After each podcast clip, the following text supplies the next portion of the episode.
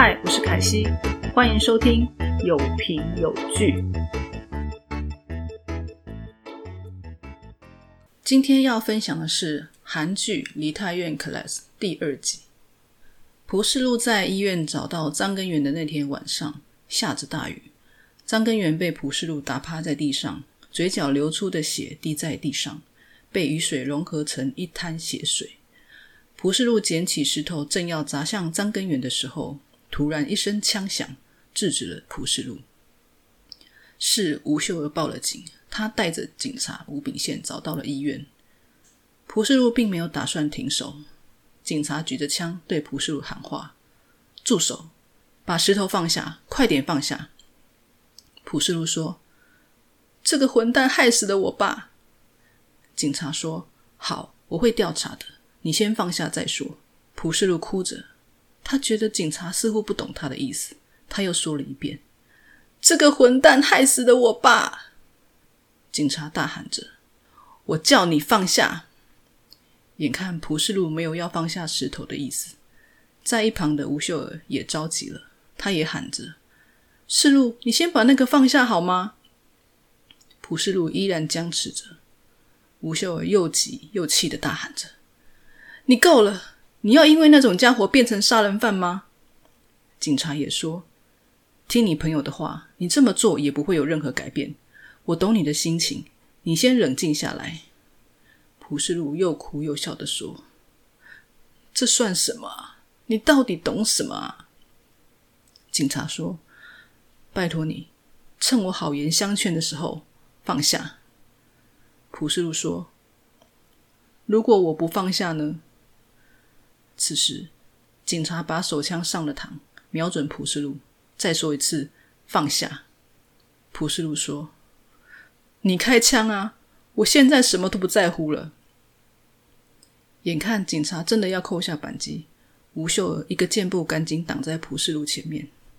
吴秀儿哭着对警察说：“等一下，请你别开枪。”警察叫秀儿让开，普世禄也叫秀儿让开。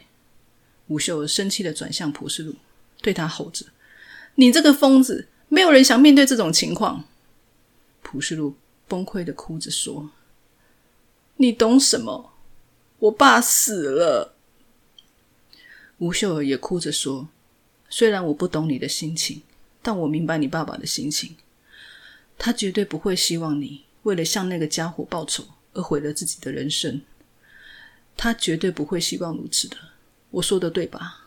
你比谁都还要清楚，对吧？”此时，蒲世禄想起他被退学那天，爸爸对他说的话。爸爸说：“我希望你可以过得抬头挺胸。今天我看来，你正实践着这样的生活，你让我感到非常骄傲。以后也要这样继续生活下去。”蒲世禄喘着气，放下了手中的石头，崩溃的抱头痛哭。事情落幕了，蒲爸爸的丧礼也结束了。不久，张根源开车撞死蒲爸爸，蒲世禄在医院把张根源打个半死的消息。在学校传开了，有同学说张根源杀了人还能逃过一劫吗？另一个同学说很难说啊，他家什么事都做得到。另一方面，张根源躺在医院病床上，回想起车祸那天晚上的情景，他很是懊悔。蒲世禄因为杀人未遂被关进了拘留所。这一天，长家集团的会长张大西来探监。张会长和蒲世禄隔着会面的窗口。张会长说：“我为蒲部长的事感到遗憾，可是你也不能拿我儿子出气，对吧？”蒲世禄面无表情的看着张会长说：“你来做什么？”张会长说：“蒲部长和我认识二十年了，看到你被关在里面，我觉得很心疼。”不过，看到你在学校的样子，让我产生一种微妙的偏执，不禁想要帮忙改正你那不懂反省的坏习惯。蒲世禄依然面无表情的说：“我问你来做什么？”张会长的手指敲着桌面，淡然的说：“这次我也打算给你机会，如果你反省，并在我儿子面前下跪道歉，还没等张会长说完，蒲世禄突然一拳重重的打在桌上，气愤的站了起来。他双拳紧握，压抑着怒气，缓缓的说：“该下跪道歉的人是你儿子。”张会长发出了冷笑，直盯着蒲世禄说：“真有意思，蒲部长是这样教你的吗？”我念在旧情的份上，跟你说教一下。所谓信念、野心，只是那些一无所有的人想守住自尊心所使用的词语。若你没有获得利益，那就只是固执和血气方刚而已。蒲世禄非常生气，但他也没有争辩。张会长接着说：“我就让你待在里面继续反省吧。”张会长走出会面室。金秘书向张会长报告车祸处理的进度。张会长一边听着，一边若有所思。他说：“他很刚强，很奇妙，他莫名的让我很在意。”张会长问金秘书：“那个提到根源车子的学生是怎样的学生？”金秘书回答：“他叫吴秀娥，他和你儿子是同班同学。”他待过常家之前资助过的育幼院。张会长说：“哦，是吗？”金秘书接着说：“我们已经承认车主是你儿子，并在调查记录上表示是园丁借车去开的时候发生意外的。他的证词毫无意义，你不必在意。”张会长问：“那个学生和蒲世路是朋友吗？”金秘书回答。据我所知是如此。张会长说：“好，那你安排我跟他见面。”吴秀娥来到张会长的住处，他非常忐忑不安。张会长一副和蔼可亲的样子，对吴秀娥说：“你看起来很眼熟，我记得我在育幼院看过你几次。”吴秀娥点头说：“对。”张会长问：“你和根源是朋友吗？”吴秀娥说。我们是同班同学。张会长又问：“你和蒲世禄也是朋友吗？”吴秀娥说：“对。”张会长接着说：“我们公司有个奖学财团，我们打算资助你学费和生活费，你觉得如何？”吴秀娥说：“我有钱缴注册费。”张会长说：“只有注册费可不够啊，你需要租房子，还要过生活啊。”吴秀娥问：“代价是什么？”张会长疑惑的说：“代价？”吴秀娥说：“我必须说出对世路不利的证词吗？”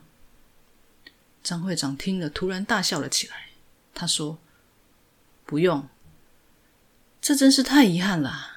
你年纪轻轻的，到底过了多辛苦啊，才会这么想呢？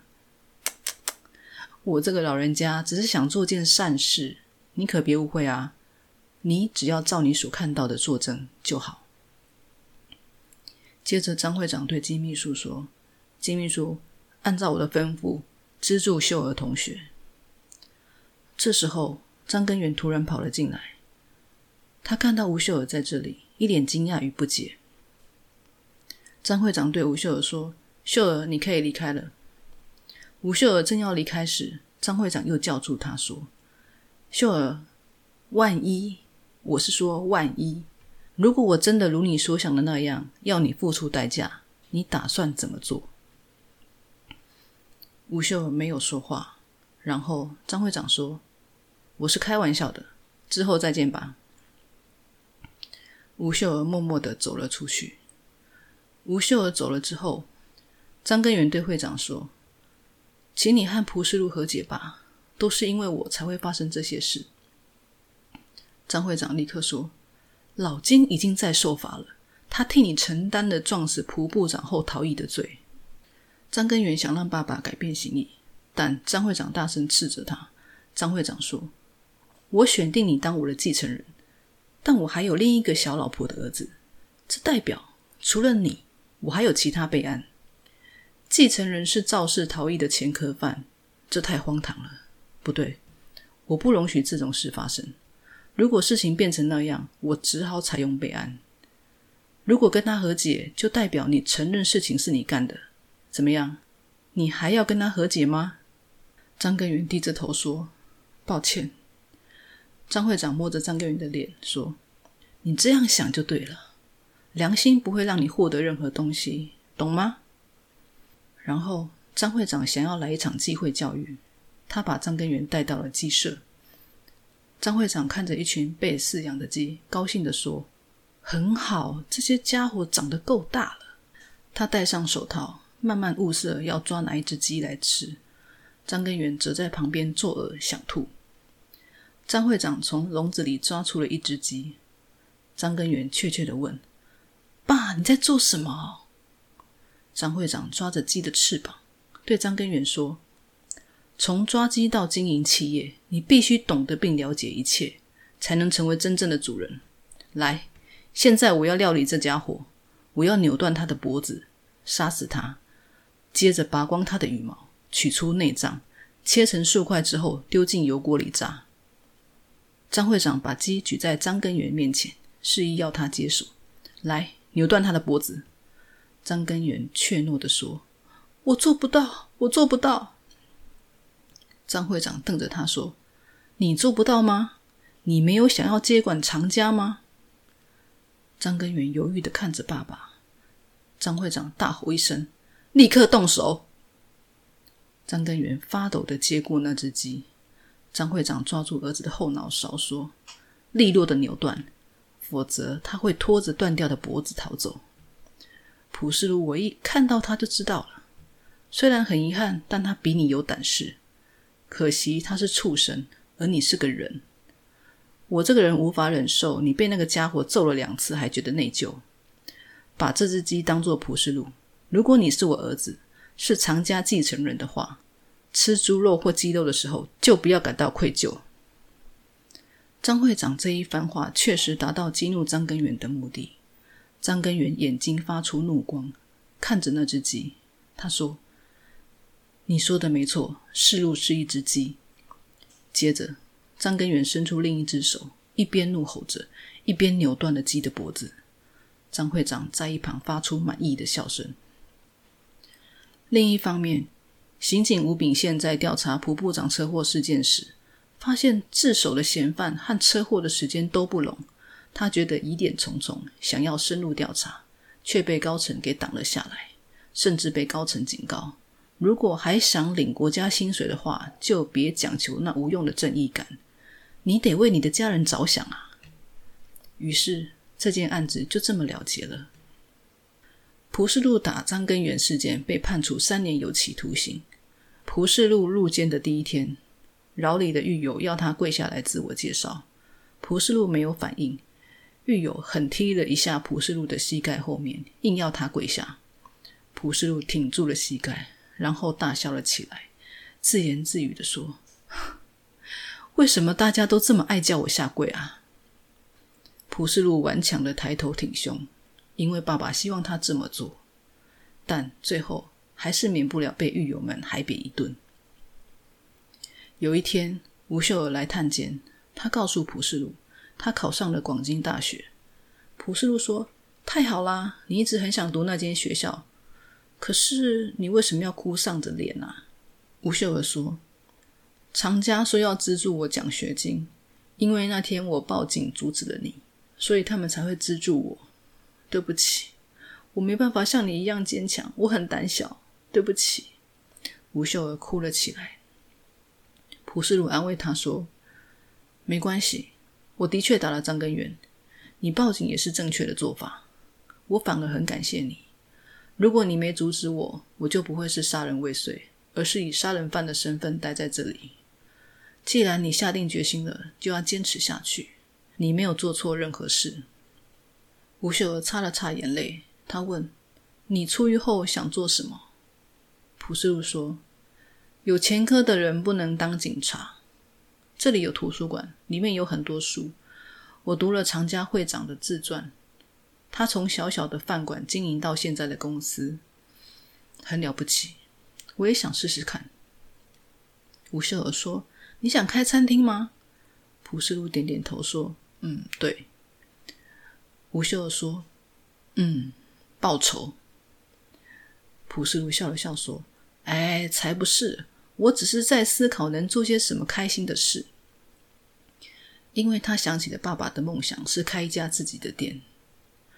会面的时间到了，朴世禄要进去之前，吴秀儿突然问他：“世禄，你那时候为什么要对我展开攻势？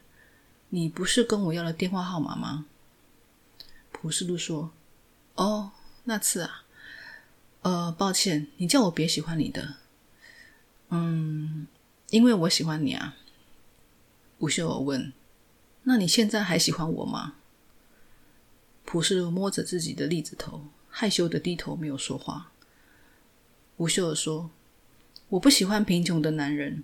你出狱后会赚很多钱吗？”普世路说：“从现在开始，我的梦想就是成为有钱人。”普世路和吴秀儿看着彼此，笑了笑。普世路回牢房的路上，心里想着，他的心像破了一个洞，无精打采的。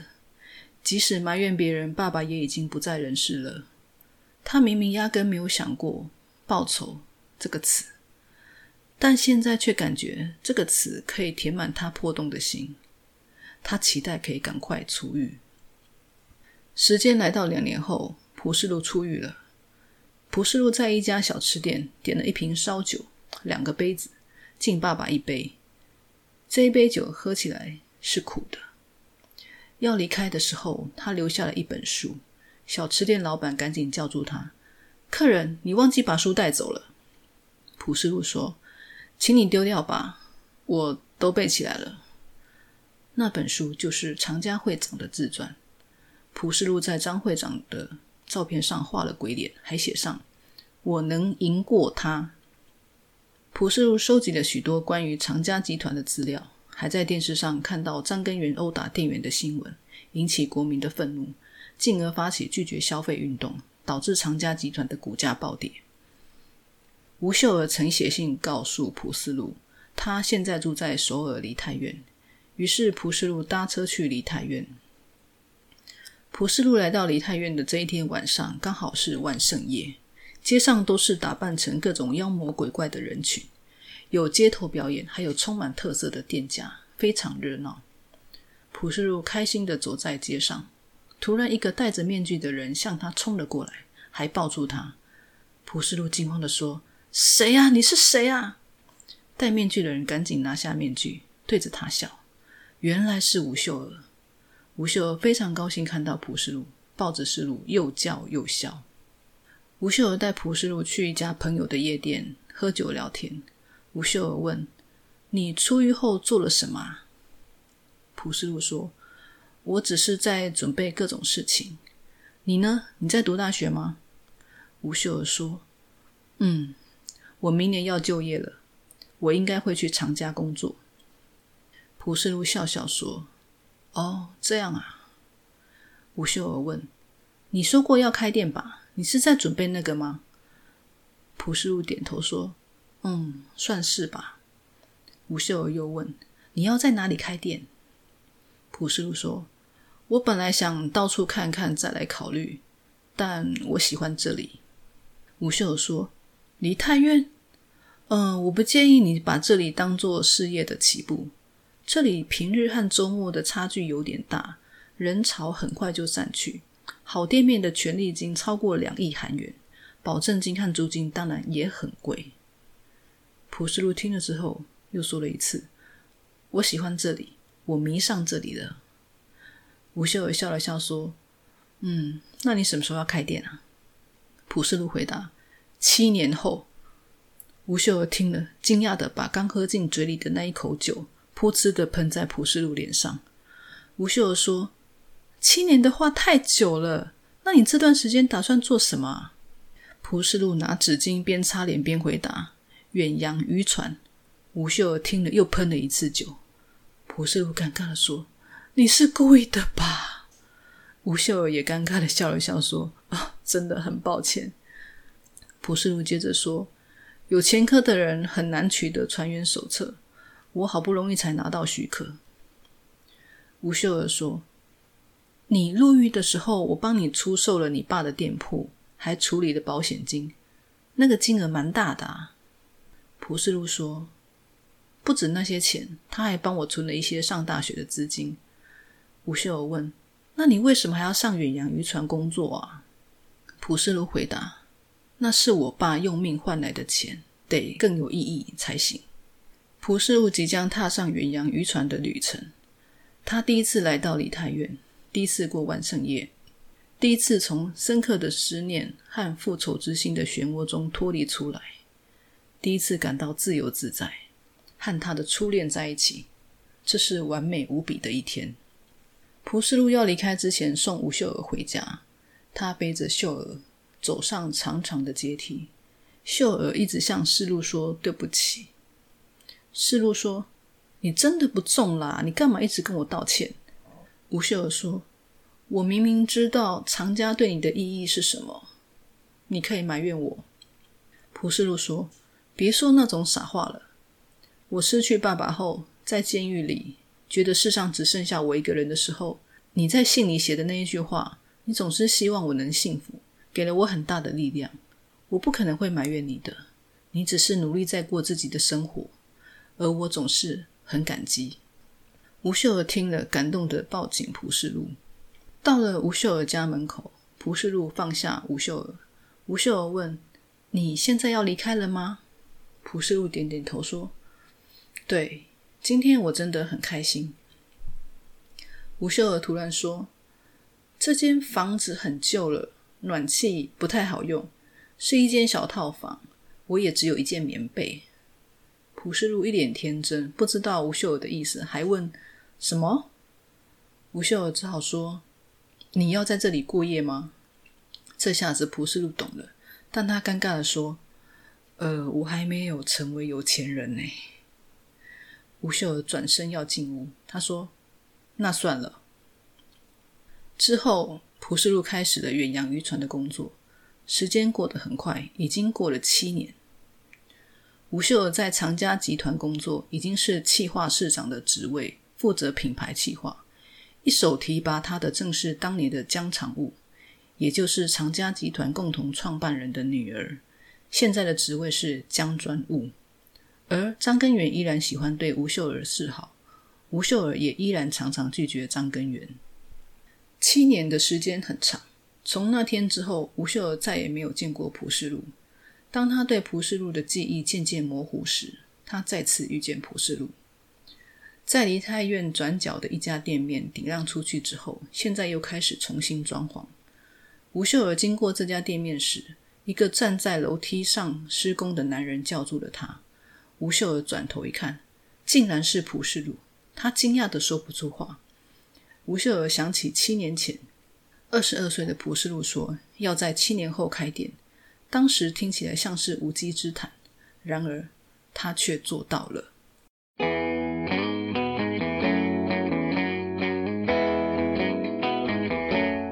以上就是第二集的剧情。第二集我想分析的重点有两个，第一个是蒲世禄的心路历程。对蒲世禄而言，爸爸的过世仿佛是天塌下来了一样。就一个不到二十岁的孩子来说，这确实是一个非常严重的事件。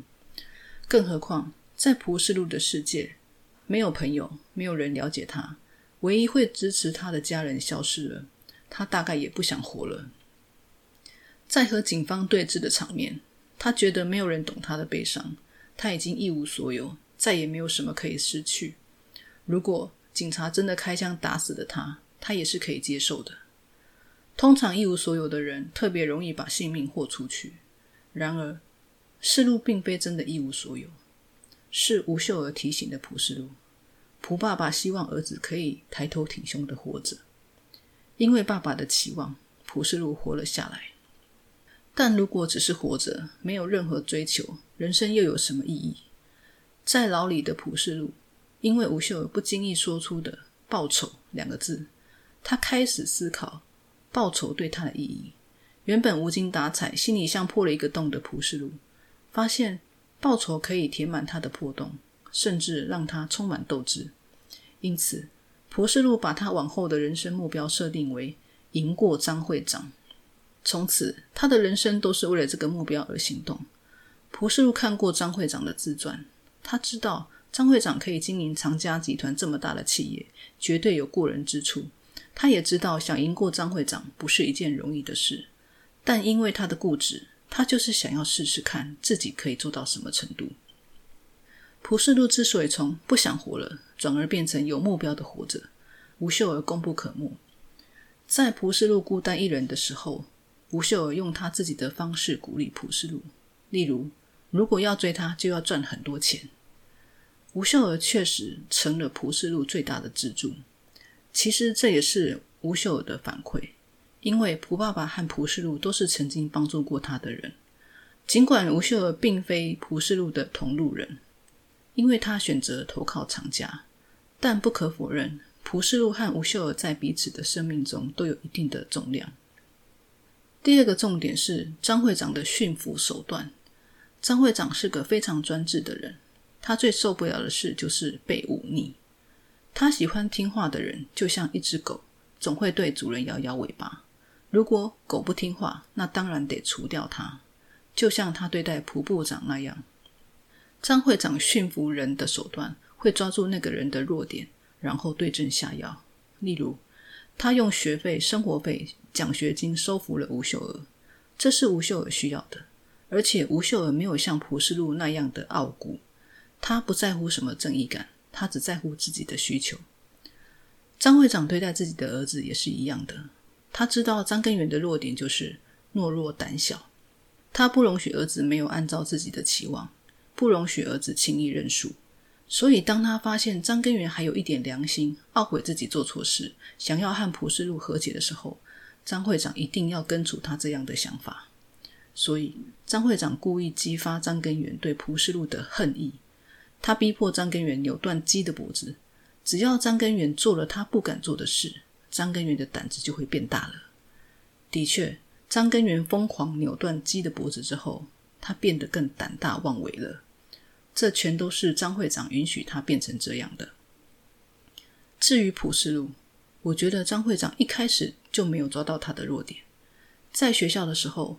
张会长以为只要摆弄一下权威，就足以让这个小屁孩吓得服服帖帖。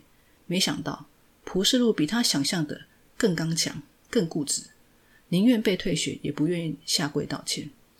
越是无法驯服，越是挑起张会长的好胜心。所以后来张会长去了拘留所，再一次要求蒲世禄下跪道歉，但还是碰了钉子。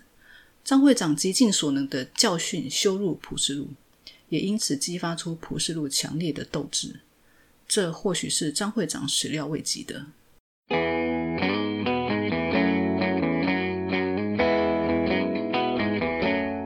好的，今天的节目到这边，喜欢今天的节目吗？